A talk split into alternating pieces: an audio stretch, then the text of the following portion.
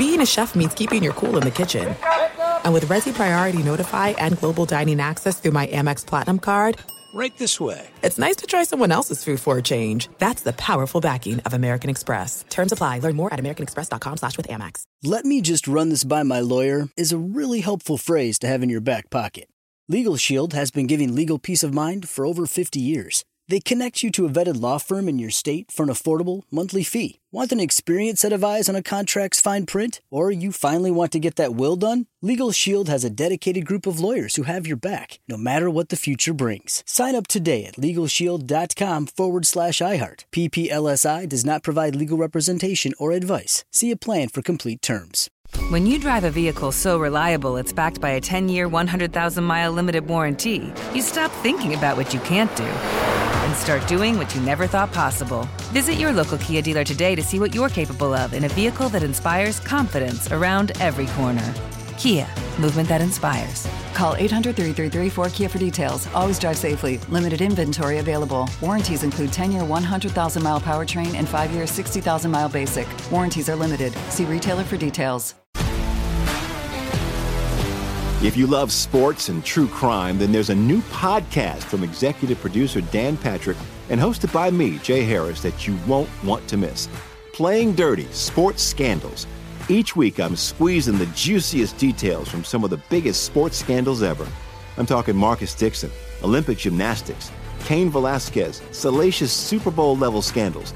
Join me on the dark side of sports by listening to Playing Dirty Sports Scandals on the iHeartRadio app, Apple Podcasts, or wherever you get your podcasts. The volume.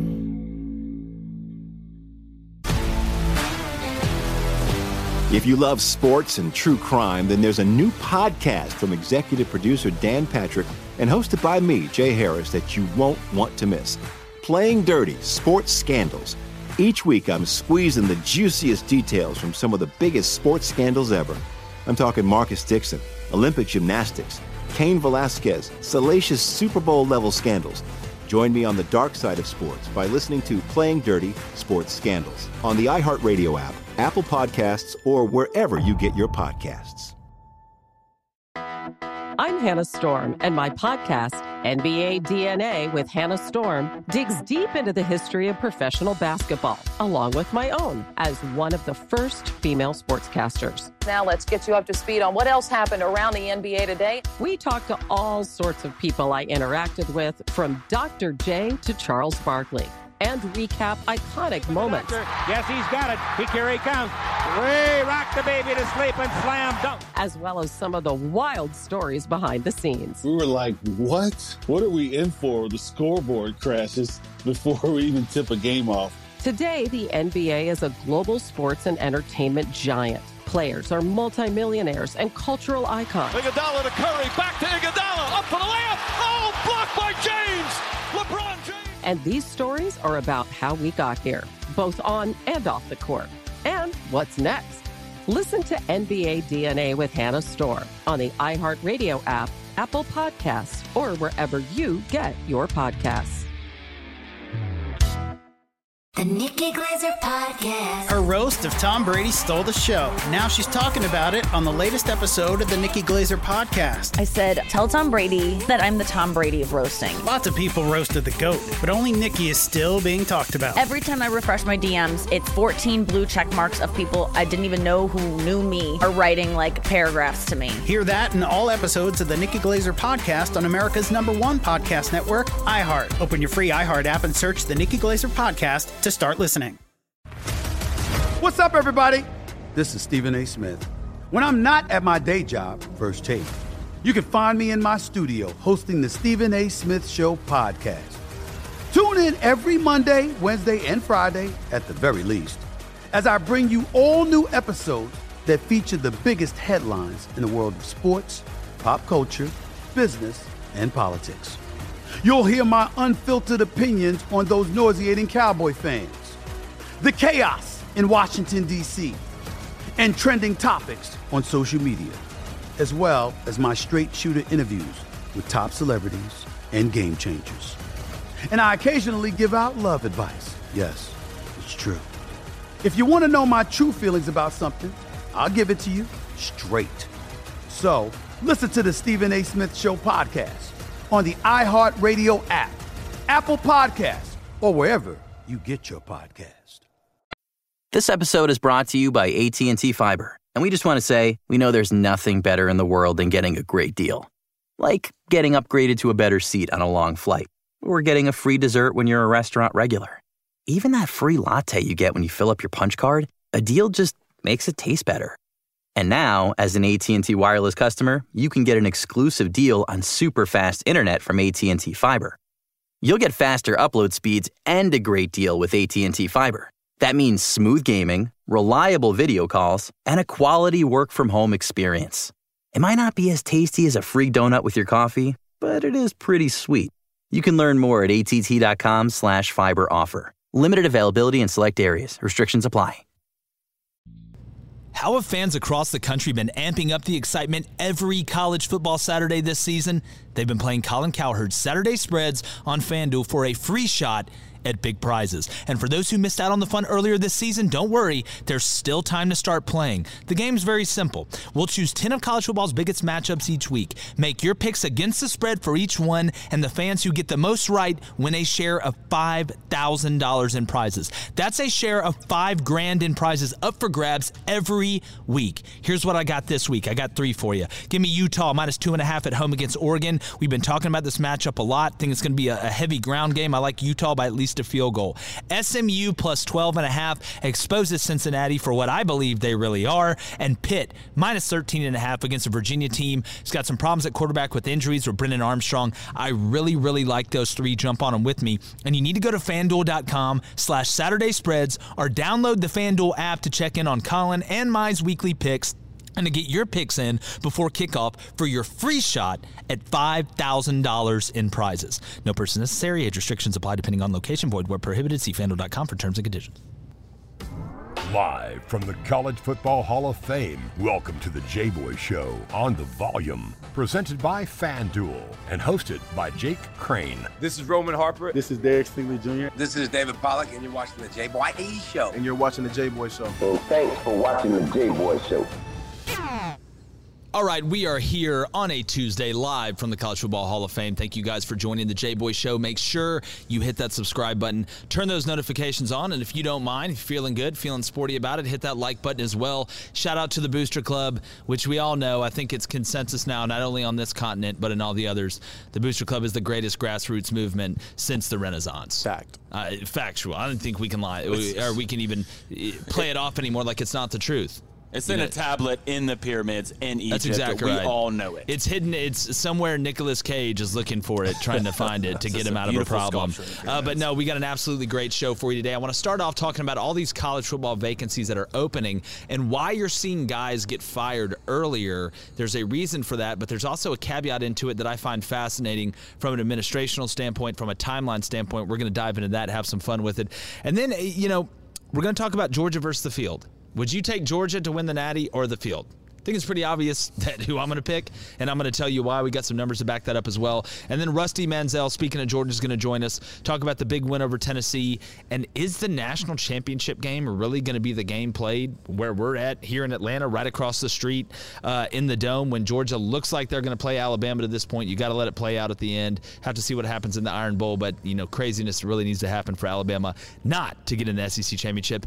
And then we're going to debut our new hit game coaching carousel. I'm going to let Cone explain the rules. Again, just like five questions in this other one, they have a group chat that I'm not in where they come up with all this stuff, and then I get to find out right, you know, on the rip what it is. Jordan Battle, starting safety from Alabama, is going to join us after a huge win over New Mexico State, getting through it. And I want to talk about, too, people that complain about you know, Power Five teams that play FCS teams at the end of the year, and just how stupid that is when you're looking at, at strength of schedule and, and how it works, and how it's just a terrible argument. I'm going to dive into that. We're going to debut our top 12 team playoff. Remember, it's our top 12. We put out our top 10 yesterday. We're going to add two more teams. And some of the matchups, we're going to find out that if it was played today, is actually going to be played during the regular season. That's going to be fun. Mm-hmm. And then, of course, we have our MACtion bets.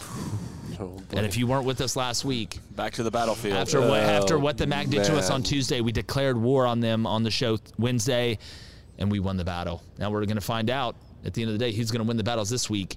Because at the end we're going to add it up and see who won the war. But it's going to be a great show. Appreciate you guys. Uh, Booster Club, we're going to get to you. I want to get to you guys a lot today, but I want to start with all these coaching situations and vacancies and why it's happening so quickly. If you haven't heard, Justin Fuente at Virginia Tech was let go this morning. So that gives you Virginia Tech, gives you LSU, Washington, Washington State, USC. There, there's some jobs right now. You know, you're looking at Florida possibly being open uh, as well, and there's some names we're going to play with that in coaching carousel. But the timing of it, you say, all right. Why does it feel like the timeline of coaches that are getting let go is earlier than what we've seen? In my opinion, and again, I don't call it the early signing period because most people are going to sign then. So it turns in to the new signing period. And then we have a late signing period in December. To me, when you had the national signing day, when most kids were signing in February, you had more time. Mm-hmm. You could get through the regular season, then let a coach go, then bring another coach in and have enough time to recruit. Well, since that signing day got moved up, the timeline of when you need to bring a coach in to salvage a recruiting class get sped up. It's pretty hand in hand stuff. It, you know, you don't have to be Sherlock Holmes to figure that out. But the caveat in that is if you're going to get a head coach at another Power 5 place. Just for an example, LSU and Lincoln Riley. Let's just use that as an mm-hmm. example. If LSU wanted to get Lincoln Riley, Oklahoma is still in the playoff hunt. While I think they're pretty much out of it, they need a lot to happen around them. They're still in the playoff hunt. So the odds of you getting a Lincoln Riley before the regular season ends, because if it ends at the end of November, you don't have a ton of time in December before that signing period to be able to put a class together. So it's kind of not a catch 22 or a double edged sword, but you really have to pick and choose your spots when you're going to get a guy and finding out the availability of guys even before you've let that head coach go. So the timeline of the signing period moved up. Therefore, the timeline of when you have to let a guy go has moved up. Now, some circumstance dictate having to let a guy go. You look at Jimmy Lake in Washington, something like that, off the field stuff piling up. That's a different situation. And we always have to take every circumstance at at face value because situations are different. We can't lump all firings together. But when you look at Virginia Tech saying, all right, Justin Fuente, we're going to go ahead and let you go, you really just bought yourself an extra two, three weeks for a new guy if you have him already set up or if you already have a committee that's been looking. Because make no mistake, guys, it's not like they just fire a guy and then say, all right, guys, let's go look for a coach. That's not how that works. It's not how that works at all. They have a good idea, and you hear the old adage, well, every AD has that list in his, you know, sock drawer of what coaches he'd get to replace the coach that's there. That's a real thing. That's actually a 100% true thing. And these guys start working on it, and different people in the athletic department or people they reach out to, to contract committees, we hear all this stuff, they're already looking. So a lot of times, a decision is pretty much already made, or you know that somebody will be available that you think you're going to have a shot at, or multiple somebodies, because you don't just want to blindly fire somebody. That you can't build this thing on the way down, building the parachute on the way down. That's a horrible way to go about it. So who does Virginia Tech look at? We're we're going to talk about that. LSU's had a ton of time. USC's had a ton of time letting Clay Helton go. Washington and Washington State are going to have a ton of time to be able to find a guy. So you have balancing timelines. That's why whenever one thing moves, and especially something as important as National Signing Day, when that moves, everything else has to move. It's a domino effect. And that to me is why you're seeing coaches being let go earlier. You know, you won't have as, as big of a, you know, Black Sunday as they call it, or, you know, Black Monday, I believe, in the NFL, where guys are getting let go all on the same day because that's typically when you let them go. And it's obviously a lot different in the NFL. You're not recruiting guys, you're choosing guys, you're signing guys. So, you know, sometimes guys, while they have the option to say, no, I don't want to go there, most of the time when you're signing somebody in the NFL, they want to make a team. They want to be on a team because they want to get paid. So those things go hand in hand. So that's my theory. That's my philosophy on why you're seeing guys get let go earlier. And I don't think it's close to done. Uh, you're going to have guys get let go at the end of the year. You're looking at the Dan Mullen situation. There's a handful of other situations that, that we're looking at. But again, everything has to move towards recruiting because it all goes back to the three things. And I know we've probably beat this horse to death, but it's recruiting, it's culture, and it's development. And you can't have culture or development without recruiting. So it all is based off of that. And I do think you put yourself in a better situation, but you sure as hell better have done your homework before you make the decision to let a guy go. And, again, that's just the principle of the matter and, and how it's going to be. But I do want to move on, and I want to get the Booster Club's thought on that. If anybody has an alternate theory on that, please let me know. Whether it's Booster Club, Twitter, it doesn't matter. But I really feel like this is 100% the reason why. I mean, we talk to ADs. I mean, we, we talk to people that are connected to programs, and they all say the same thing. You know, we want more time to find a guy. That way we can get a guy quicker and be able to give him longer to recruit. I'll use the Lincoln Riley example again. We talked about it with Mike Scarborough yesterday. If Lincoln Riley comes to LSU and has almost a month to recruit, or somewhere around four weeks to recruit, you can salvage a recruiting class then, even if it's just the head coach and a couple assistants, because at least on the offensive side of the ball, you know what you're going to get. And I would really think that if Lincoln Riley went to LSU, and, and I don't want to digress too much, he would bring a lot of the staff with him. I don't think it'd Yeah, be you Lincoln going and building a brand new staff. I think a lot of that staff who loves working for Lincoln Riley would go with him. And, and I think it's something that's pretty interesting. When you talk about that scenario, I kind of had to live through that with Lloyd Carr and Mm-hmm. Les Miles. I mean, Les Miles only had one program on his list to be able to leave for, to leave LSU for, and that was Michigan. Yeah. But he was coaching in the national title that year. Yeah. Remember, I mean, Coach Carr announced his retirement after the Ohio game, which is Thanksgiving, right? Les Miles has an opportunity to coach in the national title in 07. And I mean, what's he? he- Is he going to leave for that job before the national title can be played? But Michigan's not a program who's going to wait around until the middle of January to announce a coach. It was a it was a tough situation. Yeah, and I mean, you can also go back to the Kirby Smart and Auburn situation. Kirby Smart was going to take the Auburn job, Gotcha. but there were only two problems. Auburn wouldn't give him full control, which is beyond surprising. stupid, Not but not surprising. Nobody gets in their way more than Auburn, uh, their own way more than Auburn, and they didn't want him to coach in the national championship game as the defensive coordinator. Who cares? Who really cares? What a stupid, arrogant, egotistical move by whoever made that decision. Mm-hmm. I mean, you know, again, you saw that you saw that Texas didn't make that decision with Sarkisian. Yep. Right. He got to coach in the national title game and then left for Texas and took that job. It's just again, a, It's, unne- it's just it's un- unnecessary. un- unnecessary. You're, you're in my- doing too much. It's like we said. and quit usually, reaching. uh, I might be wrong here, but usually ads, uh, not to use a baseball reference right here, but they usually got have a guy on deck and in the hole that they're usually looking at to maybe. no come doubt. the- yeah, for sure. Yeah, this isn't just like I said. This isn't a blind decision outside of something happening. You know, uh, some charge or something off the field that you're like, we got to get rid of this guy. I mean, it's just a fireable offense. Then you're left scrambling, but still, you still have that list in your sock drawer. You can go back to and say, all right, well, here's the guys because these ads build relationships throughout the whole time. Like they all know each other. The, the coaching world and the AD world is a lot smaller than what you think it is. I promise. Sure. And everybody knows everybody from head coaches to assistant coaches to coordinators.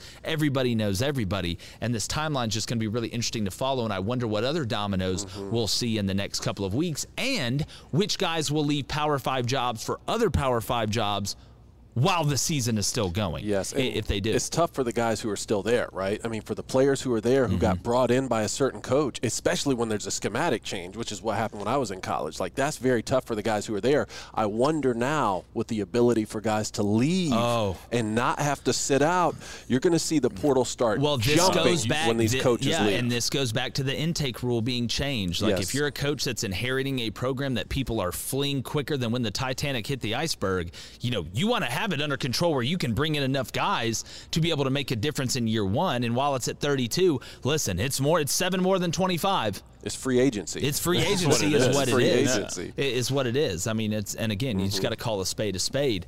Uh, but I, I do want to get in as well, Blaine, and, and we'll go to the Booster Club after this as, as we uh, await Rusty Mansell. Georgia or the field? You know, I, I, I thought about this driving back after the show yesterday. I thought about it this morning.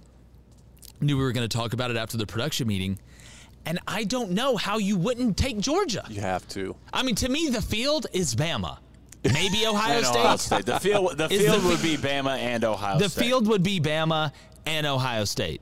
So if you're telling me, would I take Georgia? And if you look right now at the odds to make the national championship game, Ohio State's number two. Vegas is telling you they don't think Alabama's going to beat Georgia. So you think three teams, right? Which is what I've always said is there never been more than three teams in the last decade who could win a national title. Now your long argument for this is yes, but go to a 12-team playoff and you will create parity through recruiting. Recruiting, yes. I get that, but for right now, look, we're talking about three teams who could possibly win it and really just one. Yeah, You know? I mean, if, if you're looking anywhere else and saying, and there were people on social media, I threw this question out on social media, and there were some people that were taking the field, and I get, and I'm going to ask Rusty about this, I get saying, all right, you got to take the crown from Bama. I get it. Mm-hmm. But I'm looking at how teams are playing this year.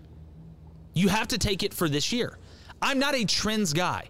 I, I'm just not. I'm not going to look and be like, well, you know, on Saturdays after October 4th, if it's a if it's a full blood moon, and you know the the coach ate a steak the night before, they're nine and three. Like I don't look at that stuff. I look at this year. I look at the maturity of Georgia because to me, the difference, and, and I'll say it again. I had a whole monologue and spiel on it. I'm not going to get into it again, but just off the top, Georgia to me has been the most consistent team in all three phases with the best roster.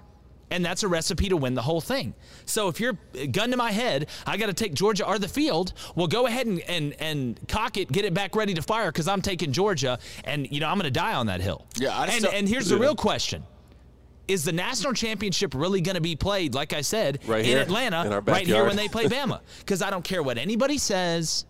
Cincy, Michigan, Michigan State, Ohio State has athletes enough to scare you, but CJ Stroud still really hasn't done it against an elite defense. You've seen mm-hmm. him go up and down and up and down and up and down. And the one thing Stetson doesn't do, Stetson Bennett, the quarterback for Georgia, it's like this. Mm. Yeah, I- it's just yeah. just solid. I just don't think moving. there's a, a, a elite enough offense with the most experienced enough quarterback to beat Georgia. Who's scoring more than 24 points against Georgia? Who?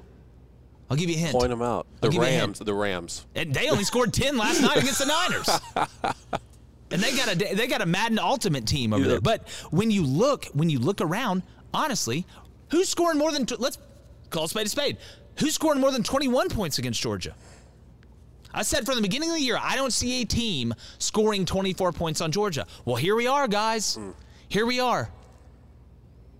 Who they got left?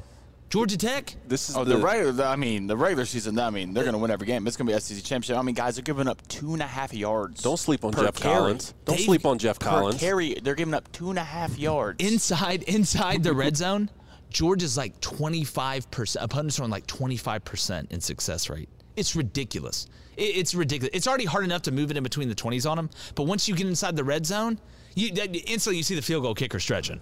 I mean, he just over there kicking in the net, stretching, uh, and and Georgia has been the most consistent team. I just somebody give you an arg- give me an argument where you going to take the field.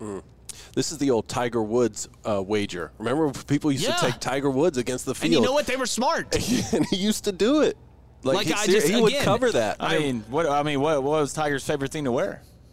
Mm, see, now you're connecting red the and dots. black. Good for you, buddy. God, this is that type. See what you playing there? 60 chess over yeah, there? th- yeah. I this there? is the Morpheus syndrome he's got going on over there. He's really diving deep. Uh, but all right, I, I want to stay on this subject. I want to get Rusty Mansell in here. Is Rusty ready? And then we're going to Rusty's get to the. Booster Club after Rusty gets in. Blake, get the Booster Club hot. We'll have a couple questions from them right. for Rusty. Doesn't matter if you're a Georgia fan, but let's bring him in here. Here comes Rusty. Him, his name may be Rusty, but his takes are never Rusty. Rusty Mansell, what's up, man? I'm here, man. How about you guys? Oh, I'm doing good. I see you living the three stripe life. Respect, respect with the Adidas hat. But you know, let me get your take, Rusty. And listen, I know you mm. work for for the two four seven Georgia site, but you're a guy that watches all football, and, and you do a really good job of calling it like you see it. Somebody tell me how you could take the field against Georgia right now. And to me, the field means Bama and possibly Ohio State because I don't see anybody else out there. And I know you're not going to say Cincinnati, Rusty, or I may have to cut the interview short. You know, I, I think right now you would love to see Georgia versus that 2019 LSU offense or the Oh. Alabama 20 or the Alabama 2020 offense. I mean, just absolute freakazoids, first round draft picks NFL game. everywhere. But NFL, but right now, you know, there's not that offense out there. There's there's there's playmakers. There's really good freaking players. There's just not to me that complete team offensively. Yeah. So if you're having to take Georgia versus a field, I would take Georgia versus a field, but you know that's not a lock. But right now, I think uh, offensively, we're not where we were in 2019. I'm still on the sidelines of that LSU Georgia game. And I'm telling you right now, I have still to this day seen anything like that. Those dudes were so big, so fast. Uh, Yeah. You go back and look at that play. Travon Walker, Georgia dialed up a perfect blitz. Travon Walker's going to be a first round draft pick. He couldn't get his damn hands on Burrow. And he turns around, then he turns around, drops a dime for about 50. It was over then. Yeah. Well, you know, I don't know if there's was more magic in that game or when Gryffindor pulled out the Quidditch win over Hufflepuff, and I think we all know how how much magic was dropped in that one. Absolute barn burner. Uh, it's that golden snitch. I think we all know how hard it is. But Russ, that's neither here nor there. We'll get into Quidditch later. We'll bring you back on to hit that. But uh, Rusty, what you bring up? I'm looking around the country. I mean, you could. You know, you could say Ohio State, I guess, but I haven't seen C.J. Mm-hmm. Stroud do it against a defense that can really make you pay. Now he's turned the ball over a little bit, but they've been able to get away with it. And I know they've got speed, and, and Ohio oh, State's Oh, kind of built somewhat like an SEC team. But I'm looking around the country, Rusty. What offense is explosive? It's a great point you're bringing up. What offense do you look around and you're like, man, they're going to give Georgia some problems? I don't see it. I mean, Bama could Well- get hot, I guess. You look at you look at I, I, until I'm sure we're going to talk about Georgia Bama, but let's go Georgia Ohio State. You look at that matchup. You look at Olave versus you know Derion Kendrick. He got in Kendrick pretty good last year. So if Georgia plays them again. Uh, if Georgia were to play them, that's a matchup you want to watch. C.J. Stroud. I think people put too much on the first of the year versus how you're playing at the end of the year. And Ohio. State is Ohio State has gotten better every week. C.J. Stroud gets reps every week. So uh, I'm not saying there's not an offense, but that's one potentially that you start looking at some individual matchups in that game. And Ohio State would be one that would worry me a little bit too if I was Mm-hmm. Georgia down the line.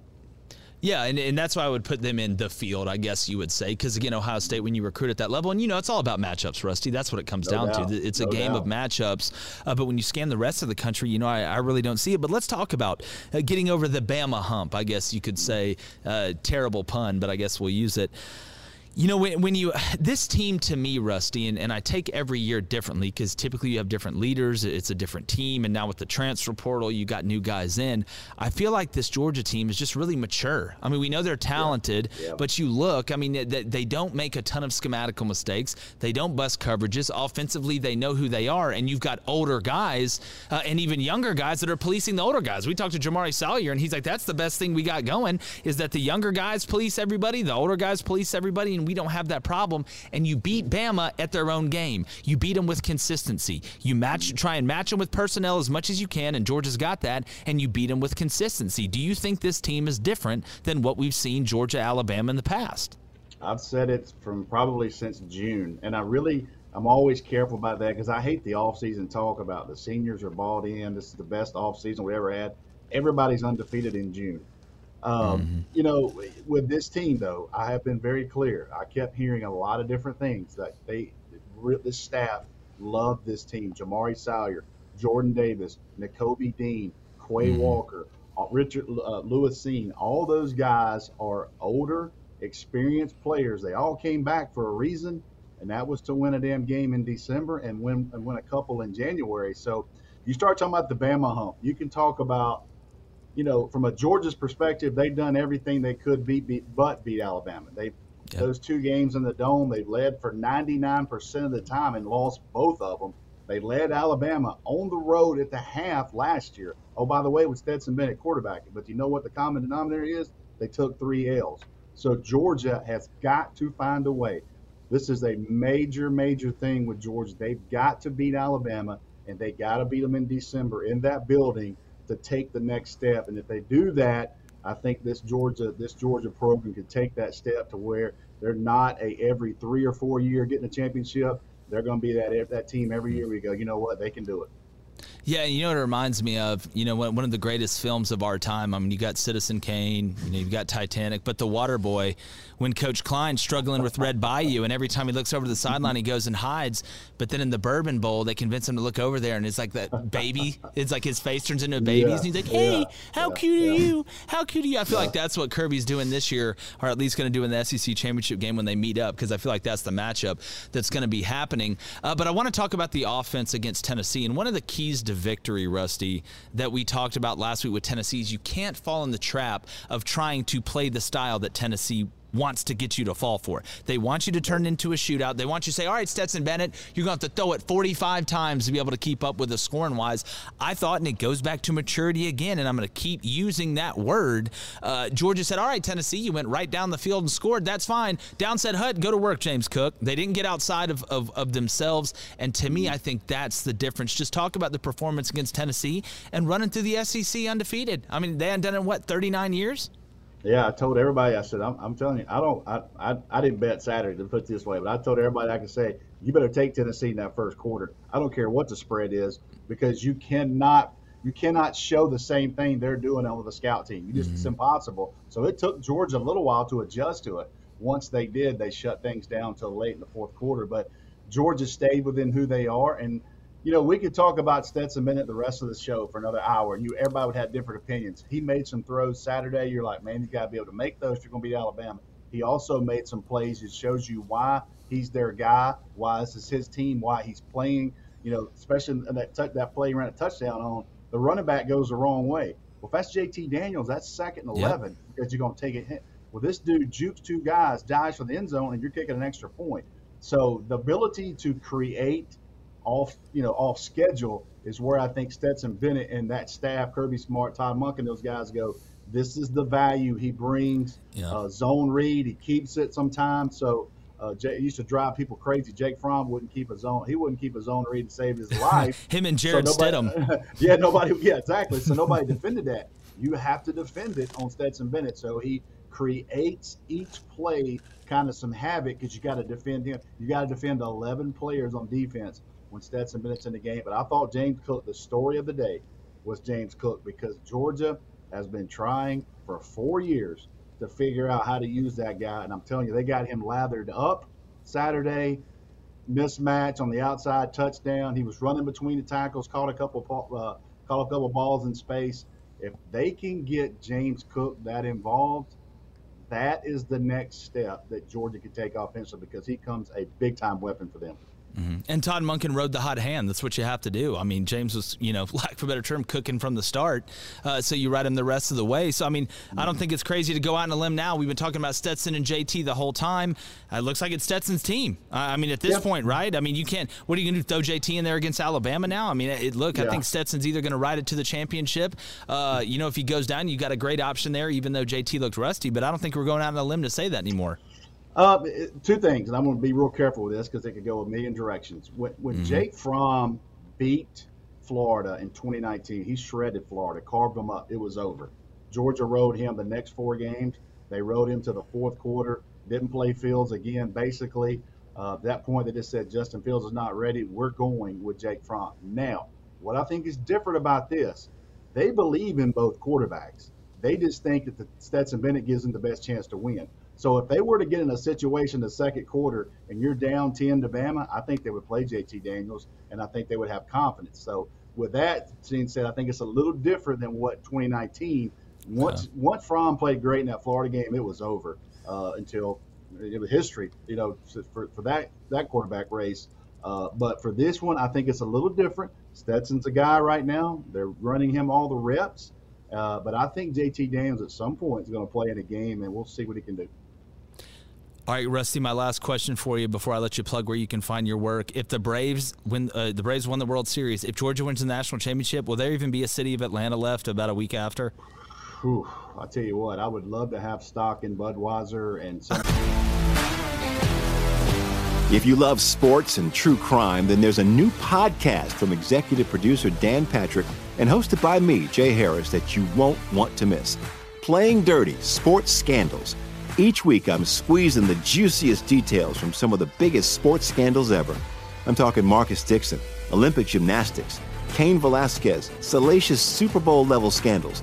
Join me on the dark side of sports by listening to Playing Dirty Sports Scandals on the iHeartRadio app, Apple Podcasts, or wherever you get your podcasts.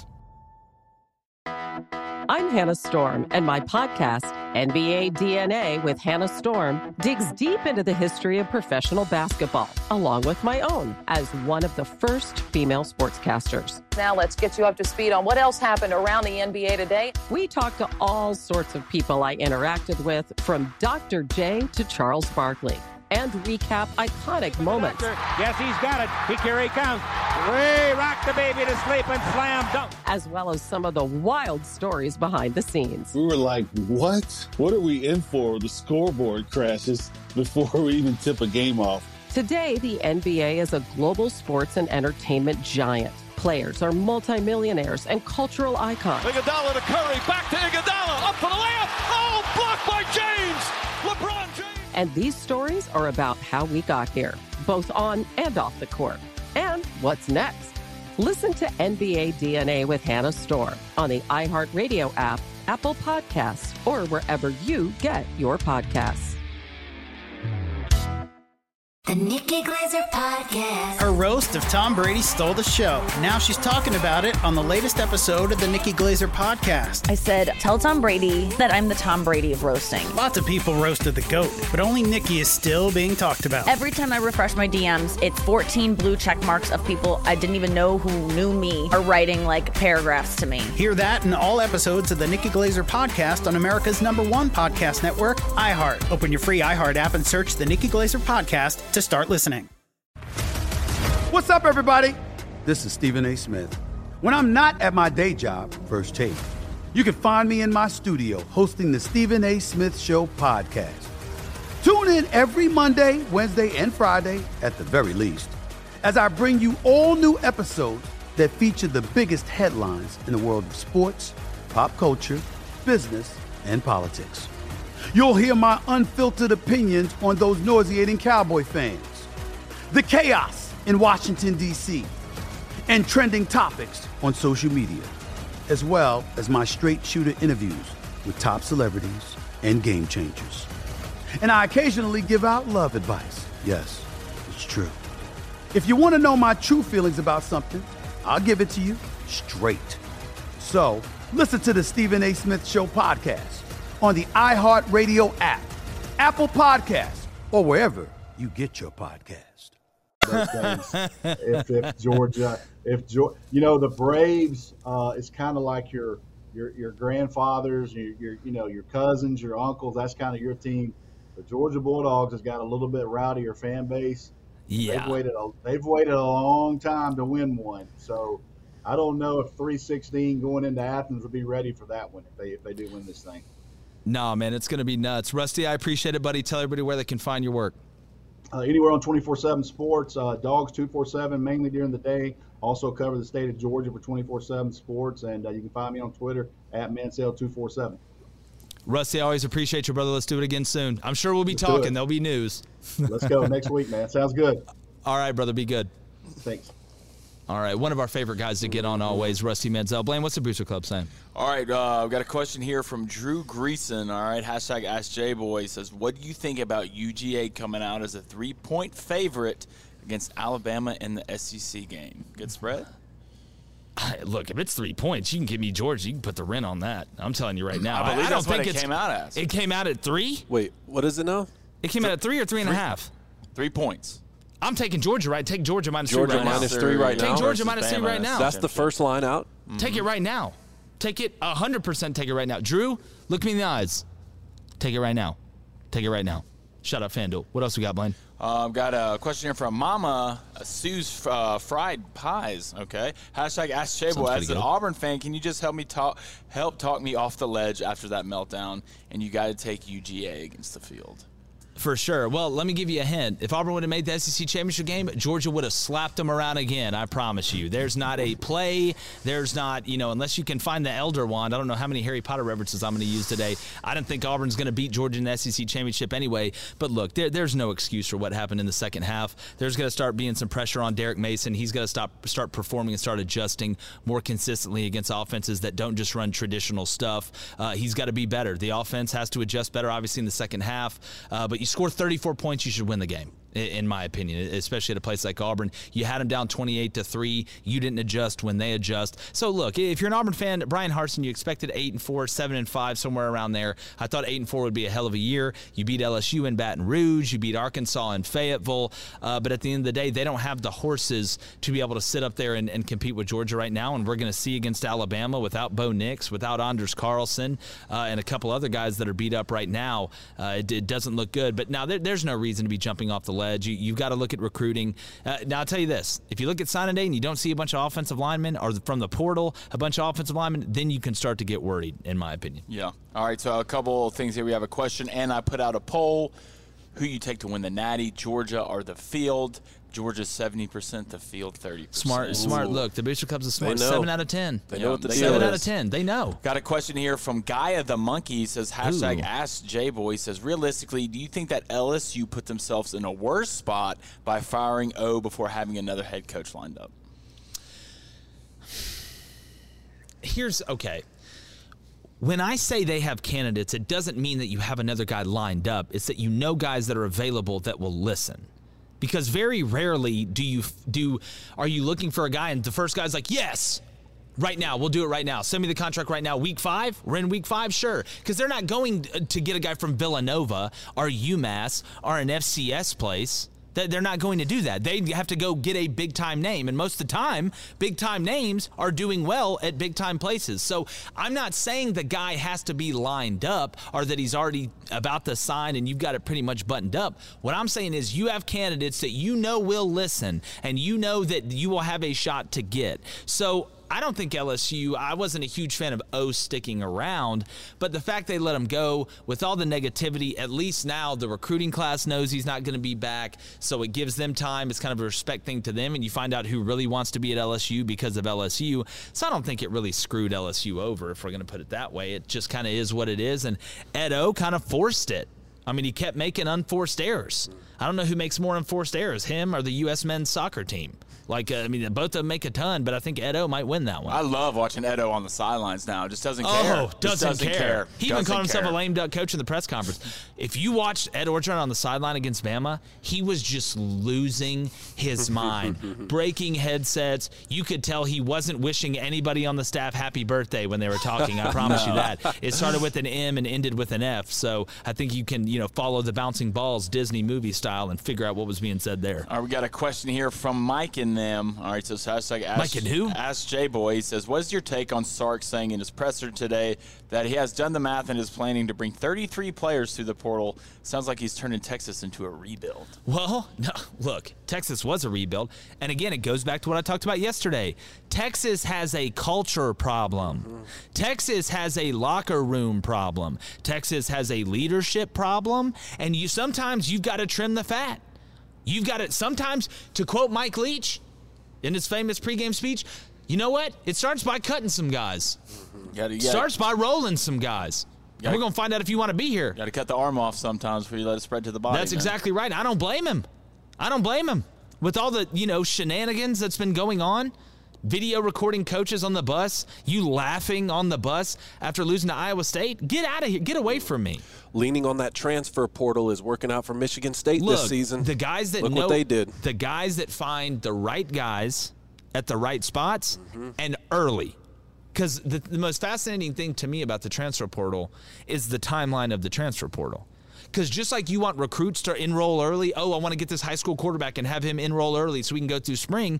You want all these guys from the portal to come in and be able to go through spring. And it's not just to get the playbook down, it's to gel with everybody else. If you're bringing in an offensive tackle, you want to give him time to develop chemistry with the guard that he's next to, with the center that's there, listening to the cadence. There's so much more that goes into it other than just learning the playbook, learning your surroundings, knowing where the restaurants are, knowing where to go, knowing where your classes are. It makes everything easier. And again, the guys and, and typically the rich are going to get richer. And while Texas has struggled, they don't have a problem resource wise. I can promise you that, are trying to entice guys, even though it just got harder after Kansas clicked their heels together twice and bounced out of there with a win. So, you know, uh, he's got to.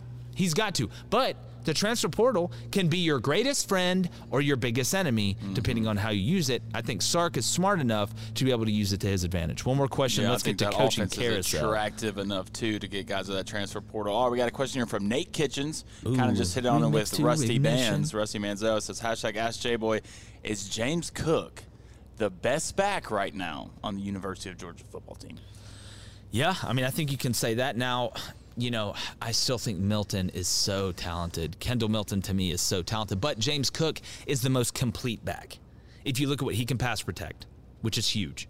Older guy, strong enough to do it. Can anchor down, punch his hands, give uh, uh, Stetson time to throw or time to bail. He's a good runner of the football, zone and gap scheme. He's seen both of them. You saw him hit some uh, on zone, you saw him hit some on gap. He can catch the ball. Really good receiver. Hell, last year, Georgia would bring him in and flex him out to go to empty and throw it to him.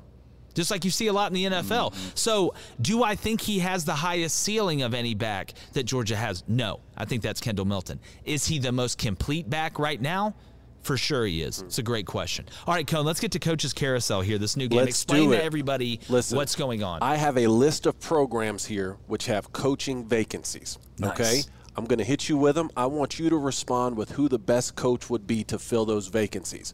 You have not seen this list, correct? Have not seen it. You have not seen this list. I so let's get going with the You're first on a lie all right? detector test, so we'll be able to know. All right, we'll see. First one, Washington. The next coach should be who? Oh man, that's a great question. You know who I would go get if I was Washington? Tell me.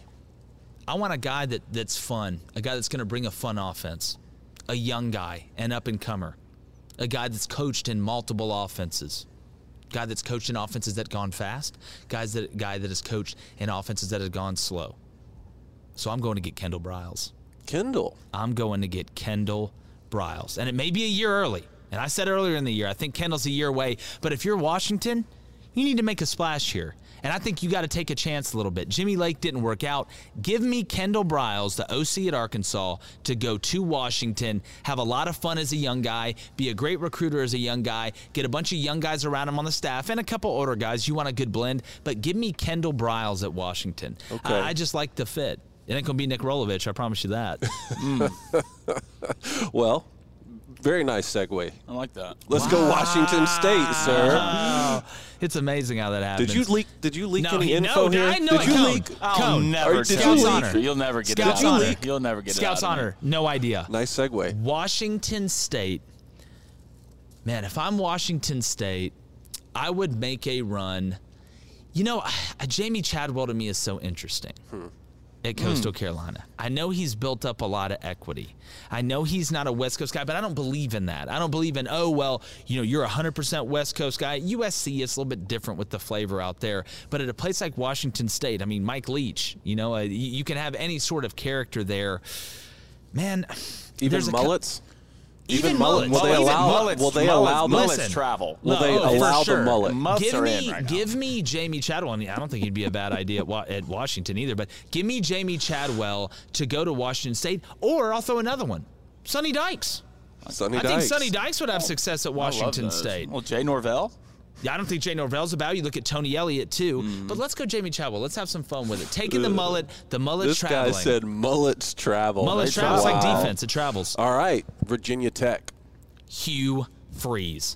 He's right down the street. I love it. Get on your bicycle, pedal it. down there, and ask the man. Yeah. Now, there has been some rumblings that Miami's a little bit interested in Hugh Freeze, and if that happens, if that happens, I don't want to. I don't want to jump the shark, but Buddy. uh, like You know how much I would pay to see Hugh Freeze coming out to Sandman? Oh, at Virginia Tech? Oh, doom, doom, doom, doom, doom, doom, He'd have on the. Oakleys, just oh, the He'd be going nuts. Oh, my He'd be going nuts. And look, you say Virginia Tech and Beamer Ball, and it's like the good old fashioned, you know, come home and and your white picket fence, and we don't ever cause it. Go get Hugh Freeze. Y'all want to win?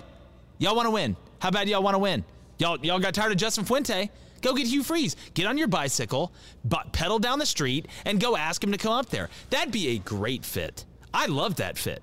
Hugh Yeah. Freeze, why not? He's going to jump to a program like that oh, soon. Oh, somebody's Oh, gonna yeah. get him. Yeah. Somebody's gonna get him. I can see him, him as. I Outside can the see him as a SEC. hokey. like that. All right, Texas Christian. TCU. Man, like Sonny Dykes to me is a great fit here too. Okay. To be honest with you, you know I was almost going to say Gary Patterson for Virginia Tech too. Oh, What yeah. about Actually- what about what about Prime? I don't think. De- look, a lot of people are hating on Deion being like a Power Five coach. I think in the NIL era, Yeah. in the social media era. I mean, Lane Kiffin's out there, you know, putting it all on the line on social media. Deion could do the same thing. And he's won at Jackson State. Now, I know there's a big difference in between Jackson State and going the Power Five, but it's not like Deion doesn't know football. Now, is, is he going to be a guy that goes in there and out schemes Lincoln Riley? No, but he can put a staff together. We know he can recruit. That would just be a very interesting fit at TCU. But no, it's it's not a bad call. You know, I wonder if Dan Mullen got fired and he did stay in college. Would TCU give Dan Mullen a shot? As crazy as that sounds. You know, you talk about Kendal Briles. I think he is from Texas, He right? is. So That'd would be you another think good that one. Texas Christian would be a think better would. Fit well, for I- him than? well, when Texas when the Texas Tech job came open, we talked about that a little bit. Mm-hmm. That was kind of the the beginning of when we talked about is Kendal Briles ready? Is it going to take another year? Uh, but to me, TCU is as well. You know, I'm going to stick on the Arkansas staff. Why not Barry Odom? Mm-hmm.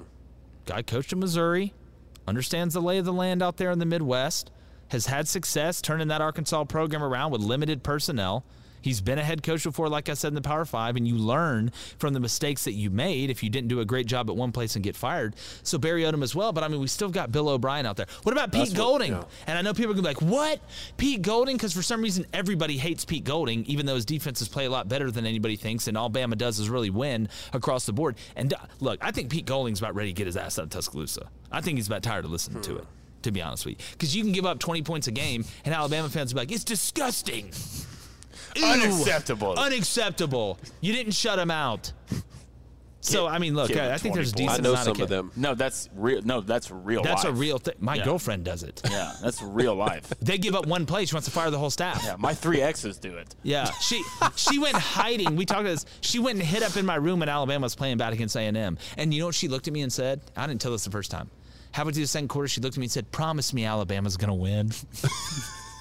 I was like, "Well, do you want me to look at you and lie to you, like like with you knowing, or how do you want this to go down?" But no, I think there's some options out there for TCU. But I love the Kendal Briles call here. Yeah, I do. All right, not officially available. Let's get a head start here. Florida. When I think of Florida, I think of one thing: offense. Mm-hmm. Think of Spurrier, Spurrier, yep. Urban Meyer, Tebow, Mm-hmm. the crew they had, Percy Harvin. You think about, you know, even Dan Mullen, who offensively, offense isn't the problem, really. Hadn't been the problem. If Lane Kiffin doesn't go to LSU, how is Lane Kiffin not the perfect fit at Florida? I think Somebody Florida's a better to me- fit for Somebody him than explain that. to me Yeah. how Florida really isn't a better fit than LSU is Yes, for Lane Mm, Kiffin. I think so. I feel like it's a better. But I I think what so. about? Have you ever looked in your your crystal ball? At Florida? Ooh, at Mario, who's also from uh, the state of Florida, from Miami, I believe. Lineman?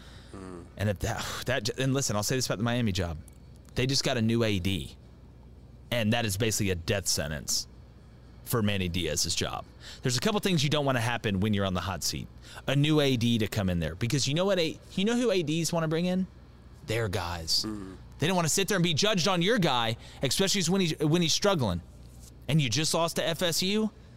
But Mario Cristobal coming back to Florida, because again, I'll say it, that's Alabama's guy after Saban. That's who they want, unless somebody poaches him. And Mike Scarborough yesterday talked about is he kind of the sneaky candidate for Scott Woodward that nobody's talking about? Mario Cristobal flirted with Auburn last year. That Florida job comes up, he would wreck the state of Florida recruiting. Oh, Mario would be fantastic. He would absolutely, and he's Cuban descent. It's just a great fit to me for Mario Cristobal, Florida. I, I know Mario Cristobal played at Miami. Mario Cristobal to me is a better fit at Florida hmm. than he is at Miami. So, but, but, Lane Kiffin to me, man. Woo! And then fun. Jeff Lebby would get that job. I'm telling you, Jeff Lebby would get the Ole Miss job Lane Kiffin left. All right, two more here. LSU. The next, Lincoln Riley.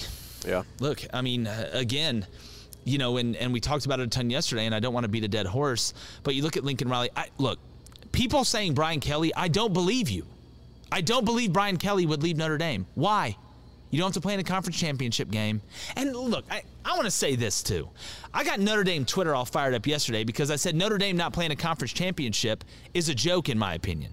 People are like, oh, well, if we played in a conference, our strength of schedule is going to go down. Y'all played two ranked teams. Two ranked teams. You're like, oh, well, we got the 14th rated strength of schedule. Well, you know, when I watch you guys play and you look at the teams y'all played, I don't believe you played the 14th hardest schedule. And now you don't have to play a conference championship game. But you know who it hurts the most, in my opinion? Notre Dame.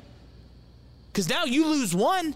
Look at this year. Mm-hmm. You're having to fight your way through it. A lot of stuff's got to go a certain way. And then Yeah. the 12 team playoff, they say, we're not joining the conference, so we're not going to get a bye. It's the definition of privilege, in my mm-hmm. opinion. But look, LSU to me, Lincoln Riley. I know Mario Cristobal's hanging out in the wings there, but I just wonder with that Florida movement. Because look, if Scott Stricklin knows that Mario Cristobal would take the job, Dan Mullen be fired tomorrow. They'd fire him on uh, like tomorrow while he's walking out to practice or whatever he's doing, buying his next costume. I don't know. Last one, Southern Cal. This one's easy. Me. No, I'm just kidding. Uh, James Franklin. I, I think James Franklin is it would be a really good fit out there, and it's crazy because James Franklin is was born in Pennsylvania. He's a Pennsylvania kid at Penn State, which you know last time I checked is the biggest coach uh, college job in the state of Pennsylvania. But I think James Franklin going out there, running his system, he brings some cachet. He's a fun guy. He's not afraid to think outside of the box. I think he'd fit in well out there in LA. I think they could get behind him. I think James Franklin is the guy that should be the next head coach at USC. And I know they've struggled a little bit, but if you're USC, price may go down. You may get a little more bang for your buck. I think one of the most interesting interesting names that you didn't uh, use to fill in for these vacancies is Bill O'Brien. I mean, So, he's not. okay. Gonna, I don't think he's going to go back to the NFL. He- he's not going to remain Saban's assistant, right? Here is here's where I'm at with Bill O'Brien. I don't know how sexy of a name Bill O'Brien is right now. If you ask people at LSU, they don't want Bill O'Brien. If you ask people at Florida, I don't think they want Bill O'Brien. Now Virginia Tech, that may be a different story. That that could be one I could really understand. But Hugh Freeze is right down the street. USC for Bill O'Brien. While I don't think his personality is exactly a great fit out there, that wouldn't shock me because they they want to hire. They love hiring guys that were in the NFL. They love hiring that because we all know how big the NFL is in California. But look, I don't expect Bill O'Brien to, to be at Alabama next year. His name carries too much weight, Yeah. and, and I don't know. I, that the biggest question for me. You're right, Cone. Does he go back to the NFL? Well, what this, about- one, oh, this, go ahead. this one name I found no one mentioned. What about Dave Aranda? Man, Uh, well, let me ask you this: If Clinton, I mean, if Lincoln leaves, That's what I was going to ask. Oklahoma, That's what I was going to ask next. Right, right there. What would be a better fit? Yeah. Than Dave so Aranda? if he leaves, Yeah. goes to LSU, I, I don't think you're off base. who takes that job? I think Dave. well they just beat him. Yeah. You just beat him at Baylor. I mean they're ranked higher than they are now. You know I think Dave Aranda's the guy that wants to be in the SEC, but you know I look at Dave Aranda, you look at Washington too. I don't think it's far fetched to think Dave Aranda would be in it for the Washington job. And you say, oh well, is that a lateral Uh, move? is that, though? I don't think so. Really? Well, I USC. don't think From Baylor? from Baylor. I don't think Baylor to Washington's a lateral Hmm. move. Uh, I think Washington, especially with the way the Pac-12 is right now, who do you got to worry about? Oregon. Th- that's about it. Those USC's Texas- those you're, rebuilding. well, if Texas recruiting Baylor and grounds, though, Oklahoma and. Texas are leaving too, so who realistically got Texas to worry recruiting about that? grounds. Well, th- again, again, to me, if I'm Dave Aranda, because we have to understand, okay, you can sit here and say, well, Oklahoma and Texas are leaving the Big 12. We got a better chance of this, that, and the other. But some of these guys got big egos. And while Dave Aranda's not super outspoken, while he's not a guy that's out there being super flashy, you got to have an ego, a pretty big one, to be able to coach and succeed at this level. You just do. Now, there's levels to it, to quote Meek Mills. But again, it's fun to play the name where you plug in all these jobs. But mm-hmm. I don't think saying Dave Aranda going from Baylor to Washington is a crazy thought at all or a lateral move. I, I just, I don't believe it. I, I don't. You know, you can win it. Look, you can win big at Washington. for sure. You can. I mean, I, I coached in used to be Montana, recruited the state of relevant. Washington. There are spots in Washington that have some really good high school football. I feel like Aranda would be a great fit at USC. No, I think Aranda would be a good fit, but again, but again, to me, it's all about what USC really wants. Does USC want that pop flash name, or does USC want the father figure? It's just it's hard for me to believe that USC wants the father figure. I just don't think that plays in LA. I just don't think it does. Well, it might not play, but I think what that's they what want they need. and what they need exactly Well, are two different things. That's exactly right. Are they getting I- what they I want? for or sure getting feel like they need? USC's a step up from Baylor. Oh. Or Yeah, higher you- than yeah, step up for than sure. Washington, right? Well, for sure. yeah, yeah, because again, USC is more of a brand name. What's the Booster Club think before we get to Jordan Battle? Um, let me get in here. Let me get in here. Dive in. Um, DJ Barber with a question. Hashtag Ask J Boy. He said didn't get this one in the time yesterday, so he came back today to ask it. Love it, DJ. D- D- Um, DJ. if TJ comes in, and with TJ Finley, I'm guessing from Auburn, and catches lightning in a bottle and beats South Carolina and Bama, does that have an impact on Bo's future in an Auburn uniform? Well, if you're having to catch lightning in the bottle to beat South Carolina, then there's a whole hell of a lot of trouble. I think they, sh- they should beat South Carolina. They got better personnel, but South Carolina's got a lot of momentum. Auburn's kind of scrambling after they absolutely, you know, fell off the cliff against Mississippi State in the second half. Uh, but you know, against Bama, if he catches lightning in the bottle and beats Bama, well, then you've got a conversation. Like people are really going to start talking. But what I find interesting is all the people that have hated on Bo Nix and talked about how great TJ Finley is. You're on the clock. We're gonna see what you know. And I'm not talking about against South Carolina. We're gonna see against Alabama. That, that's what, when we're gonna find out. So everybody out there that's been talking about how Bo Nix is the only problem, we're gonna see. We're gonna see how smart you are. Yeah, I hope you watched the Georgia State game because it's not like he looked phenomenal. When he Yeah, no, it wasn't like they were just moving the ball up and down the field when TJ Finley came in. So again, so you better be careful what you wish for. Sometimes now he may go out there and ball and prove me wrong and everybody else wrong. Not that I think he's he's a bad player, but I think sometimes people really don't realize how good Bo Nix is and how bad the personnel is around him outside of Tank and a couple other guys. It's just the truth. That grass isn't always greener on the other side. no, We got and- a question here from Grant Brown. All right, hashtag Ask Jay Boy. Do you see Dan Lanning going anywhere at the end of this year? Man, that's a very interesting name. It's about time Dan got one. Now I'll give you one better. What about Mike Elko from A&M, the DC? It's about time he's got one. So now I would not be shocked if Dan Lanning went somewhere. I think Dan Lanning may be one of the most underrated hires that there could be. When, he doesn't really get talked about a ton. Mike Elko really doesn't get talked about a ton. Maybe it's because you never hear them really. Mm-hmm. Like you don't, they're not coming out and saying this. But look, I know for a fact the players at Georgia love Dan Manning or uh, Dan Lanning. They love playing for Dan Lanning, and it's such a great chemistry between him and Kirby. And I think it takes a little bit of pressure off of Kirby on that defensive side of the ball. But no, I wouldn't be shocked at all. I wouldn't be shocked if Dan's name popped up. You know, if Jeff Traylor took a job and, and Dan or Pete Golding or somebody went to UTSA. Look, if Jeff Traylor leaves, watch out for Pete Golding going to UTSA. Remember, he he's been there before. He knows the lay of the land. Pete Golding's a really good recruiter. That would not shock me if that happened, honestly. All right, let's get to Jordan Battle. Speaking of Alabama, always love getting Jordan here. And the biggest question we all know that everybody's been asking does Jameson uh, Williams get his dance moves from Jordan Battle? We're about to find out right now. All right, everybody, as usual, every week bringing in standout Alabama safety extraordinaire Jordan Battle. JB, it's always great to talk to you, my friend. How are you doing this week? Pretty good, man. Always a pleasure. For sure. Coming off, you know, you handled business last week against New Mexico State. And, you know, I want to ask you, Jordan, because we always hear, you know, face this opponent, you know, part of the process, this, that, and the other. And I know you guys are, are immersed in it over there. That's a way of life. It's a mindset and a lifestyle over there. But really, how tell our audience how hard is it to not look ahead? Like just human nature, just not to look ahead and say, well, you know, we got this game the next week, and maybe this team isn't typically, you know, the team we play uh, in the SEC. Uh, how how does that go? Because you guys seem to have, have mastered that ability. I know it's a big deal with Coach Saban. Yeah, man. It's really about um, you know us coming together and doing everything Mm-hmm. we can we can do to get better um, as a team. Um, we don't really look at the opponent because at the end of the day, it's, it's on us uh, on how we on how we come out and play. It's not on the other team. Uh, we have to dictate the you know the, the standard. You know, come out play to the standard every game, uh, and we have to you know learn to set the tone before Mhm. the game even starts. For sure. And and you know, Jordan, y'all got a big one this weekend. Arkansas coming into town. We know how physical Arkansas is up front, the type of ball they want to play. KJ Jefferson, not a little guy at quarterback, can run too, breaks ta- it makes a living off breaking tackles when he's running. What do you see from this Arkansas offense? Uh, this Arkansas offense is uh, much much improved. Uh, you see the weapons on offense uh, from their quarterback to their running back all the way to their receivers. Um, they have they have tremendous speed at the receivers. At receivers, uh, they have uh, scat backs, they have power backs, and we know uh, KJ Jefferson is very versatile. So uh, we have to you know focus on containing the quarterback and uh, staying staying in our coverage when he breaks the yeah, pocket. yeah, Of course. Yeah, uh, of course. And he's a guy that can extend plays. And, and Jordan, I want to talk about some. We we talk about the scramble drill a lot on the show. You know, you practice coverages, quarters, rip liz match, all the stuff you guys are doing, two man on third and passing. I've watched a little bit, Jordan. I got a little bit of a scouting report on you guys and what y'all running back there.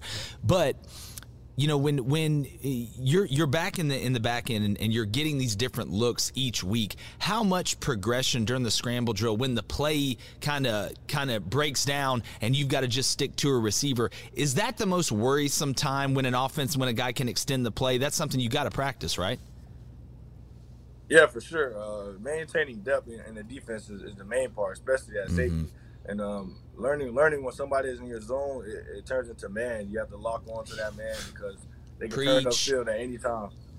Preach. It's zone until it's man. It's zone until it's man. And that's how it will always Mhm. be. Unless you're a cover two corner, really, and then it can get a little weird. But that's kind of the anomaly here nor there. Yeah. You know, le- leverage the flat, slow play it, don't get greedy.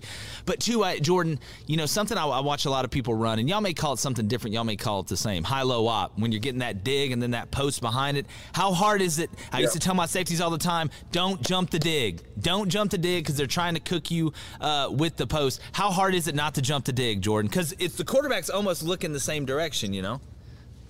Yeah, yeah. We call it the crease route. Uh, There it is. There it is. There it is. Yeah, it just gets you get the safety to bite down when when he should stay high. So so the main thing is just you know staying high and, and breaking on the ball to, to stop to keep everything in front of you Mm-hmm. and, and stop the uh, big plays. But you rather give up the dig any day than the post or, or deep Man, ball. preach. You're on one today, man. Preach. And what's the what's the vibe, Jordan, in the locker room right now? You know, you guys have been on a roll. You win that defensive battle against LSU. Defense really stepped up. We talked about that last week. But what's kind of the vibe with the team right now? Because y'all got a lot of positive mo. Yeah, uh, we just we just have. I think we're we're, we're getting uh, high energy. we're sustaining high energy right now. Um, everybody is buying in to, to the process now. Uh, we're just all focused. Uh, we're all focused on that, that that main goal, that task that I talked about earlier with you on the show. Um, but yeah, we're. I think everybody is realizing um, what it takes to be to be champions, and we have to just keep that that same mindset for the rest of the season. Yeah, and, and me and Bryce were talking a little bit about this last night on the Bryce Young podcast. My last question for you, Jordan. Does did, is there any inspiration that you guys have given JMO for his end zone celebrations? Bryce said he's like that at practice too, though. When he scores, he's exactly like that because he's very creative and he doesn't cross the line. See that to me, I can respect that. It's like an artistry where you can celebrate, not get the penalty, but you get a little bit of flavor, a little bit of sauce in there. Is there any inspiration from you or somebody else, or is that all JMO? I think I think most of it is JMO, but I think he get a little inspiration from me because uh, oh, I feel like okay, okay. I feel like I'm the best dancer on the team, so uh, I think I, I think I give him a little a little bit of you know a little bit of sauce, a little bit of juice, you know, to go out there and do it. But I, I feel like he has some good celebrations. But I feel like if I score uh, just amount of just uh, just as many as amount of touchdowns he scored, um, my celebration would be ten times better. You know, Jordan, I've seen you score a touchdown. It was pretty creative what you got into, and I'd you know love to see you get in your bag a little bit further in the end zone. And guys, breaking news: Jordan Battle is the best dancer on Alabama's football team. Uh, everybody, and I'm sure everybody in the locker room would agree with you, Jordan. I'm sure there's not one person in that locker room that would disagree that you're the best dancer. Would I be guessing right there? Yeah, you're guessing right. They, they All right, Jordan. well, man, I appreciate it. Good luck against Arkansas this week. Uh, I know our audience always loves when you stop by, not just Alabama fans either, my friend. Stay healthy and stay happy, man. Great talking to you. All right, great talking to you as well, my man. Jordan always coming through. All right, he said it. Any Alabama. I'm gonna ask Bryce about it. Uh, my our, our, conversation with Bryce Young, Bryce Young podcast dropping at 4:30 dropping Eastern today, today yep. as well. Everybody check that out on the value, uh, volume. Some good stuff there uh, as well. We always appreciate Jordan. Now, probably my favorite thing, and I don't want to pick favorites, just like you know, picking favorite kids. Like I love all the segments that we have, but this is probably my favorite kid. This is the one I'm expecting the most out of. Our top t- uh, 12 team playoff reveal. The committee's going to reveal it tonight. We all know what it's going to look like. You're going to have Georgia 1, Bama 2, Oregon 3, Ohio UTSA. State 4. Oh yeah, not UTSA. not UTSA. I'm not I'm not young enough to do that. Soon understood there. look- All right, so here we go. Let's go our top. Let's go our top 12 uh, playoff reveal Let's get here. after it. Loving these matchups as usual. All right, let's start on the left side. Ole Miss and Baylor, and this one would be absolutely delicious. Mm-hmm. But Ole Miss defense stepping up. Feel like they could shut down or corral Baylor's defense a little bit more than Baylor could corral theirs. I like Ole Miss by a touchdown, maybe a little bit more versus Baylor here. What do you guys think? I got him by 10. I, I just I don't believe in Baylor's quarterback. Yeah. I just don't. You know, running ability is good, but his his his pack pass accuracy down the field is not good. No, it hasn't been great. And you, know, you go you go and get Matty, Matty, Matty Corral, Ice. and Lebby and Kiffin with a couple weeks. Yeah. Good luck, bud. Yeah, enjoy that. It's like like a like a rat trying to find the cheese in a maze, trying to figure that thing Yeah. out. Uh, but all right, so we got Ole Miss advancing. If you look down, Michigan State versus Notre Dame. I like Michigan State. Think this game would be close. Yeah. I actually think y'all know me. I'm not super high on Notre Dame, but I think this game would be close. The difference is one team has Kenneth Walker. The other one doesn't. Give me Michigan State, Sparty, by a field goal. And to quote a guy we've seen on TV a couple times, closer Than, than the experts think. Give me Kenneth Walker. I mean Michigan State in Yeah. this. I think, I think I they'd love win. it. Yeah, Michigan State by 50. By 50, yeah. 50. Blaine's not sold on Notre Dame either. There is an I'm agenda not. over there. I Yeah, can well, feel see, it. and then that would lead us to a matchup that we're getting this mm, weekend. Yes, we are. Michigan State versus Ohio State. We're getting that one. Ohio State, as Cone likes to call them, Ohio, the boys from mm. Ohio. Yeah, we'll All right. see. Yeah, we'll see. So let's move over to the other side. We got Bama as the two seed, Oregon as the three. But we got a matchup that we're going to see in a couple weeks. We're going to see it in two weeks. Oklahoma State and Oklahoma. I feel like Oklahoma State would win the regular season game. Mm-hmm. I feel like this But- one goes in to three overtimes. And Oklahoma State still wins by a field so goal. is this? Are we saying that this would be after they've already played in the regular all season? hypothetical. I say they played in the regular season. Let's say Oklahoma State won. It was at home. They played really good. Caleb Williams didn't play great. Spencer Rattler tried to come in and save the day, but figured out he's not wearing a cape, so it's not going to work out. Give me Oklahoma State. I think they're the better team, advancing over Oklahoma. Hmm. I just that's what I believe right now. That's my story, and I'm sticking to it. Now, could Caleb Williams go stupid? I don't know. My, but Mike Gundy, he's 40. He's a man. All He right? is They're a man. playing against a guy that's 40. You know, and that he's a man. Oklahoma going through coaching changes. You know what kind of team are they? Oh, we're not there yet. Yeah, Oh, no, we're not there. I love it. Oklahoma State's more of a complete team, in my opinion. I think they are too. I think they're playing better complementary football right now. Go state. What do you? What do you, Cone? I feel like you're you're a little bit. Give me the the team who has a, a man for a head coach. Okay, You know, he's a man. All right, All Yeah, right. Mike Gundy, he's a man. He told us. If you want to say something about him, if you want to say something about Oklahoma State, you say it about Mike Gundy. You want to know why? Come after Because he's 40 And, and, you he's know a man. why? Honestly, because mullets travel. They travel. They, tra- They like, travel. Hey, yeah, Puttick. Let's go. Yeah. Get it on a shirt. travel. Mullets travel. Get it on a shirt. That is But I think it would be tricky, Show. Man. for- Lincoln Riley figure out a way to keep it You close. give Lincoln time too. but we'll get this one in two weeks, so Oh, that'll yes. be fun. Well, we're going to get Michigan State, Ohio State that we have set up here this week, and then this Mm-hmm. one coming down the pipe two weeks. And then we got Michigan for Cincinnati. Give me Michigan by at least 10 to, to 13 if they play bad. I just don't believe in Cincinnati. I just, look, I think they're going to lose to SMU this weekend, but I got to put them in here. Ugh, give me Michigan. They advance. Yeah, give me. I think Cade McNamara goes bon- bonkers in You this think game. so? I know the two corners from Cincy are really good. I know Michigan's not exactly stacked at the wide receiver position, but I don't believe in Cincinnati, and I won't believe in Cincinnati because it's a cool story, but they're not an elite team. give me Michigan. Give me the Big Blue, the fighting David Cones, the Coneheads to win this one by at least, at least you differ over there? 10 to fourteen. I 14. know. I, Pick Cincinnati. I dare you. I wanted to. I wanted to just to low key kind of piss you off, but you know Harbaugh coming off a huge win versus Penn State on the road probably should extend his contract. Let's don't blow he's it out of Definitely. They should give him the proportion. money Let's back. don't blow it That's out. All right, okay, let's move bad. on. All right, we got. Cone, where are you going? Are you Oh, going? I got it. Yeah, they advance. Okay. Michigan advances. I might even have a little surprise in the next round too. But first, Wow. but Okay. first, Okay. we just call them like we see them. You're and this is how you know that we You know don't. what? This is. Dude, I'm gonna let you pick the Michigan Oregon game first. When we Okay, get to it. when we gonna get let to you it, do that. and this is how you know that to we don't, because the TV executives would never allow Oklahoma State and Oklahoma to No. play in the first round. This is how you know we just look. This is the top twelve we This is have. it. This is how they would fill What- in. what's that show on ABC? This is us. This is us. This is right? us. Crazy Mandy Moore and the gang. What's up? This and is it's led us. us to this Rebels It's a walk to remember. Rebels One Bulldogs. seed, eight seed. Who you got? Give me Georgia, Georgia. I just look. They wouldn't be able to run the ball against Georgia, and they don't have enough weapons outside. Now, if they had Braylon Sanders, you know, 100% healthy, I know he's back playing and everything, mixed with the Jonathan Mingo, mixed with Elijah Moore, with the Kenny Yeboah, uh, with uh, Casey Miller, I think at tight end, then you could see them and Lane Kiffin witchcraft and wizardrying their way down the field. I'm using that as a verb now. I don't know if that that's you know. I think we can go ahead and put That's that in the thesaurus. Uh, I do think they'd be able to find a way to score some against Georgia, but it's just not enough. And Georgia's the most complete team. They've got elite personnel. I know Ole Miss did a really good job of, of slowing A&M down in the run game. You saw it start to bleed a little bit in the second half with Achane. But look, I like Georgia. I think they're the most dominant team. I think this is where the Cinderella story ends this year. Great, great career for Matt Corral, but you're losing to the dogs. Would Kiffin and Corral be able to do a better job of what Tennessee was doing early and keep this close?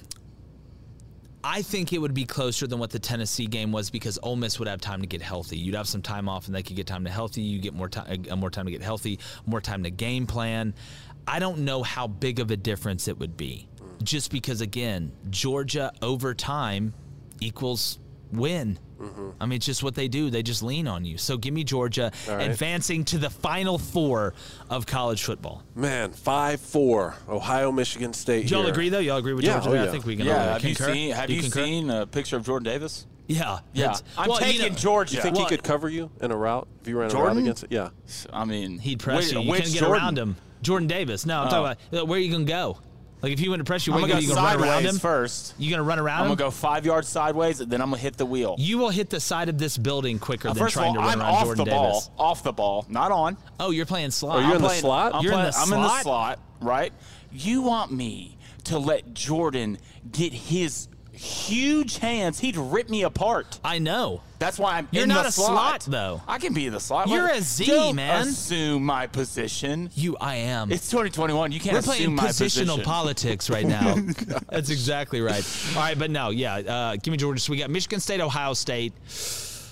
Here is my problem. If Ohio State is cooking on offense, I don't think Michigan State can run with them. I don't think they can run with them in a shootout. And if CJ Stroud's playing well, and look, I know Mel Tucker's done a good job with that defense. I just don't know if it turns into a shootout or, or if Ohio State scores more than 28 if Michigan State can run with them. You saw how Michigan started creating distance, then it's just not a fluke, but a lot of things had to go Michigan State's way. I don't think that would happen against Ohio State. I think it'd be a very physical game. I think it'd be close early, but I think Ohio State kicks a field goal late to make it a 10 point game and win by either 10 uh, or Michigan State would go down and kick a field goal to make it a one score game. They don't get the onside kick. Give me Ohio State. Yeah, Ohio is the gravity of the Big Ten. You Yeah, know? they I mean, are. That's They- really they what really they are. do. It's a great way they to just put it. have a, I they feel, have a I way feel of like doing the difference this. in this game is Ohio State's receiver room is elite. Yeah, they, They they've are got cats that can Yeah, run and they just can- man, they have a they, they do this. I've seen this movie before. Uh, even though I'd like to think, even at the horseshoe, that Michigan State could figure out Well, a way Oregon to keep went it up there and closer did than it, but- 18 and a half. Yeah, man. no, no. that's a lot of. Oregon points, went up there and beat him, but Rusty made a good point, and we talk about this a little bit on the show. Mm-hmm. Teams change. End of the season Teams evolve. It's Yep. a lot different. That team now is a lot different than the one Oregon went and played early in the season because that same team struggled a little bit with Toledo, right? Or, or Tulsa. I'm losing my mind here a little bit. One of them. I know Tulsa gave Oklahoma State a good game. Ohio State struggled with somebody they shouldn't have struggled with. It's kind of I think was. me I right think. Brando didn't Brando say he had that game when he came on. It was Tulsa. Yeah, I think it was Tulsa. Tulsa, it was something like Tulsa or. Toledo. I can't remember 100%. All right, so give me Ohio State. We'll go to the other side of the bracket. We're going to speed up a little bit here. We've got Bama versus Oklahoma State. Give me Bama. Too many weapons. Nick Saban, with enough time, will get both sides of the ball right. I think Will Anderson has a big game. I think Alabama cruises here. I, I don't think they have a problem with Oklahoma Tide. State. Give me Bama in the Bryce Final Young, Four. Bryce Young, Bryce Young, baby, only getting better. Yeah. You, you agree there, Coney? Yep. All right, now hey, you do the honors. All right. Michigan Look, grad. man, I was looking Michigan, at this Oregon. one, man, and I'm not, you know, I'm not gonna pick Michigan on this show just to be a homer, but I'm not gonna pick against them just to do that either. I think, man, the way that the way that I've been seeing it, I think Michigan could win this game on a neutral site, and for for the biggest reason, which is they're not playing Michigan State or Ohio State, which is what gives them the most problems. All right. So uh, look, I think like we were just talking about, it matters. It matters more towards the end of the season to be better. I don't think Oregon is playing as good as they were early in the season. I think Michigan could have a shot to win this game. I'm 100% with you. Really? I got Michigan beating Oregon. No Wow. Verdell. No Verdell. I think Michigan figures out a way. I think Harbaugh, and I can't believe I'm saying this, figures out a way to win a big game late in the season, and I think they get by Oregon. I really do. Hmm. What do you think? No, Mike? I agree. I agree. I Really? feel like Wow. Michigan. We're gonna- I Three feel like Michigans. Michigan. We'll have to go back and change I feel like. Michigan. No, now, like no. what? What We do say both what we teams? think. It What do matter where teams try to do? Run the ball. Yeah. And well, Run, play and, and I and I feel like Michigan up front on both sides is the better, especially that front uh, that seven on defense. Front seven on defense is elite. Y'all have two Aiden players plus uh, yep. uh, and the and the backer. Look, and the D, uh, you have another end who's extremely good, to, and a corner who's Yeah. good. So you know, I, I feel like I feel like Oregon, y'all have more weapons, and the the same weapons that y'all have as Oregon, y'all have better weapons. Yeah, I think. Look, I think it'd be a close More game. More polished. I think it'd be a really close game. But give me Michigan advancing. So we got Bama, Michigan, Georgia, Ohio State. Mm-hmm. Wow, how about that? Two SEC and, and two Big Ten there. Wow. Which, when you look around the country, what are the two best conferences in the country? SEC and the Big Ten. I mean, who can Yeah, make this an is argument? not surprising. No, this, this I think every week shocking. we've had Georgia and Alabama in the championship. And I you know? think, yeah, I think Georgia gives C.J. Stroud hell. Mm-hmm. I think they're able to get after the passer. I still don't 100% believe in Ohio State's offensive line, especially against the creatures that Georgia has coming from the depths to rush the passer. Mm. So uh, give me Georgia over Ohio State. I think they kind of lead. I think this game would end up somewhere around. 34 to 20. I think it's it's a score like that. Georgia may add, tack on one late. Uh, I think Georgia would be able to run the ball against Ohio State. So give me Georgia making it to the Natty. What do you guys say? I say the same thing, but I think Ohio State maybe could even. It'll be interesting to see if they could put up a better fight on offense than even Alabama could.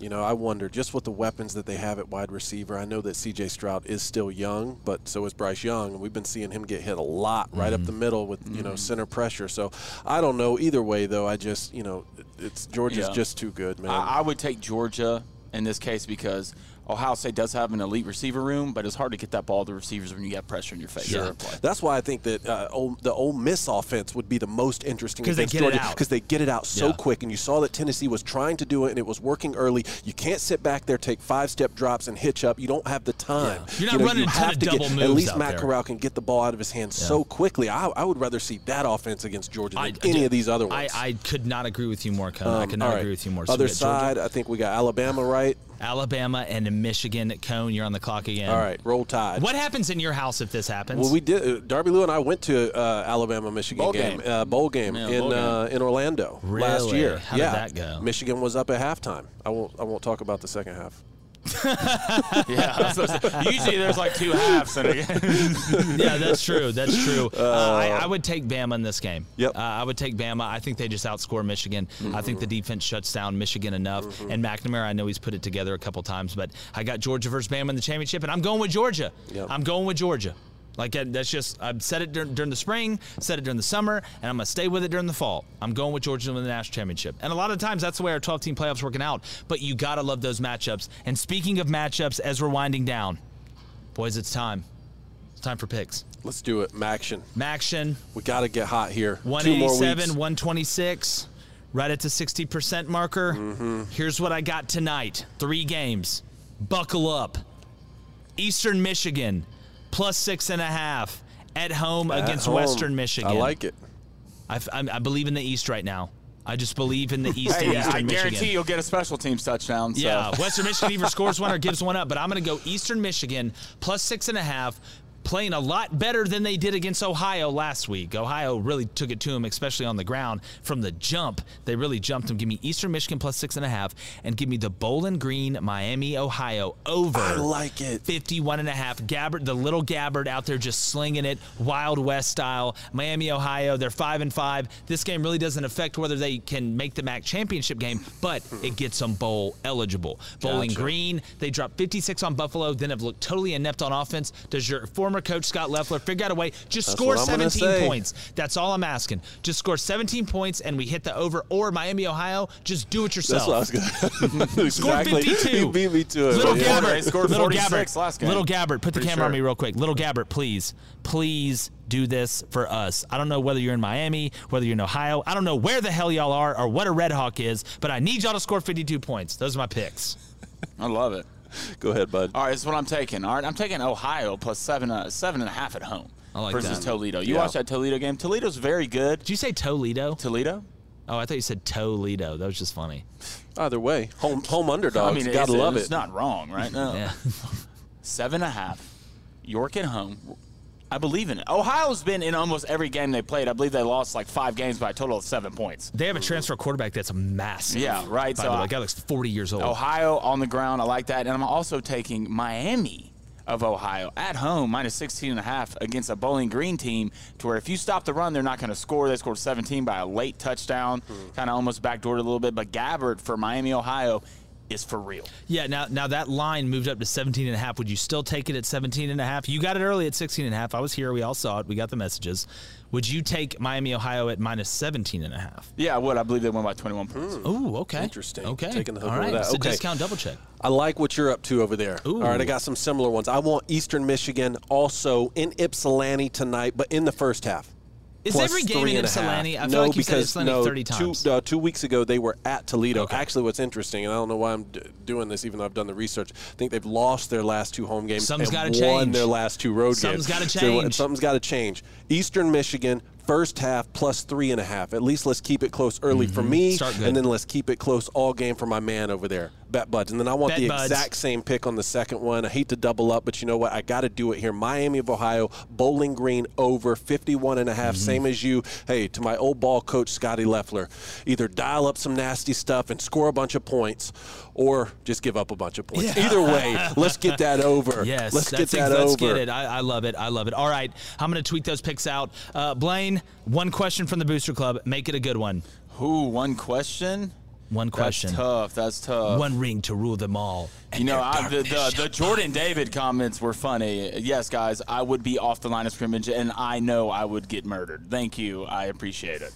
All right, David Heron, hashtag Ask J-Boy. If Kiffin doesn't leave Ole Miss this year, does Lebby take another job? Look, I somebody's going to snag Lebby if Lane's still at Ole Miss. It's going to happen. The question is, is Jeff ready to go, and is it the right job?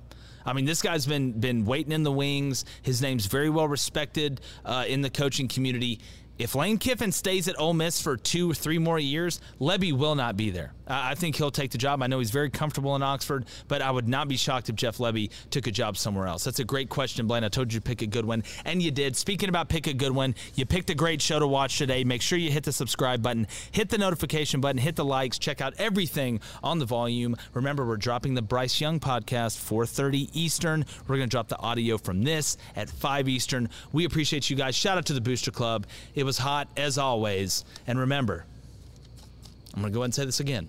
All right, SMU's beating Cincinnati this week. So all the Cincinnati talk, this show right now is going to be like the Cincinnati talk for making the playoff after this weekend. Going, going, gone. The J Boy Show is produced by David Cohn, associate producer Blaine Crane, audio engineer Faison Sharif, executive producers Jake Crane, Vince Thompson, Steve Chamberlain, and David Cohn, voiceover announcer Mark Aston. Please subscribe to The Volume on YouTube, where you can catch us live weekdays at 3 p.m. Win the water cooler with The J Boy Show. The volume.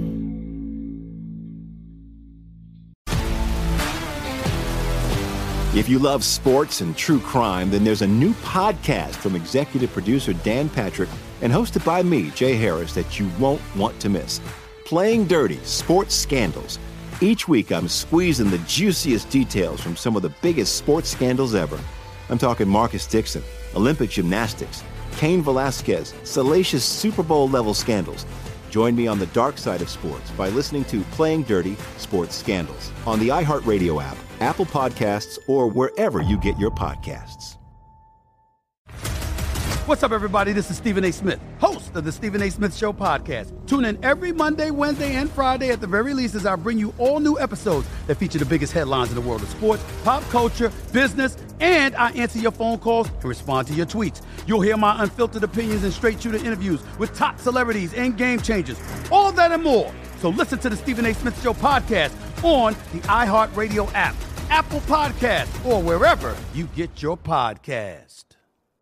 I'm Hannah Storm, and my new podcast, NBA DNA with Hannah Storm, chronicles my six decades in professional basketball. From growing up in the sport to becoming one of sports TV's first female broadcasters. Join me as I dig deep into the game's history, unearth some wild stories, and talk to my friends from the world of basketball, from Dr. J to Charles Barkley.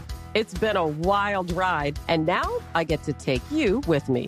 Listen to NBA DNA with Hannah Storm on the iHeartRadio app, Apple Podcasts, or wherever you get your podcasts. MTV's official Challenge podcast is back for another season. And so are we. I'm Tori Deal. And I'm Anissa Ferreira. The wait is over, guys. All Stars 4 is finally here. And this season takes it to a whole new level. Old school legends, modern power players, and ex lovers are all competing in Cape Town, South Africa for the prize of $300,000. And we're going to be right here along with you fans, covering every episode on the podcast. Listen to MTV's official Challenge podcast on the iHeartRadio app, Apple Podcasts, or wherever you get your podcasts.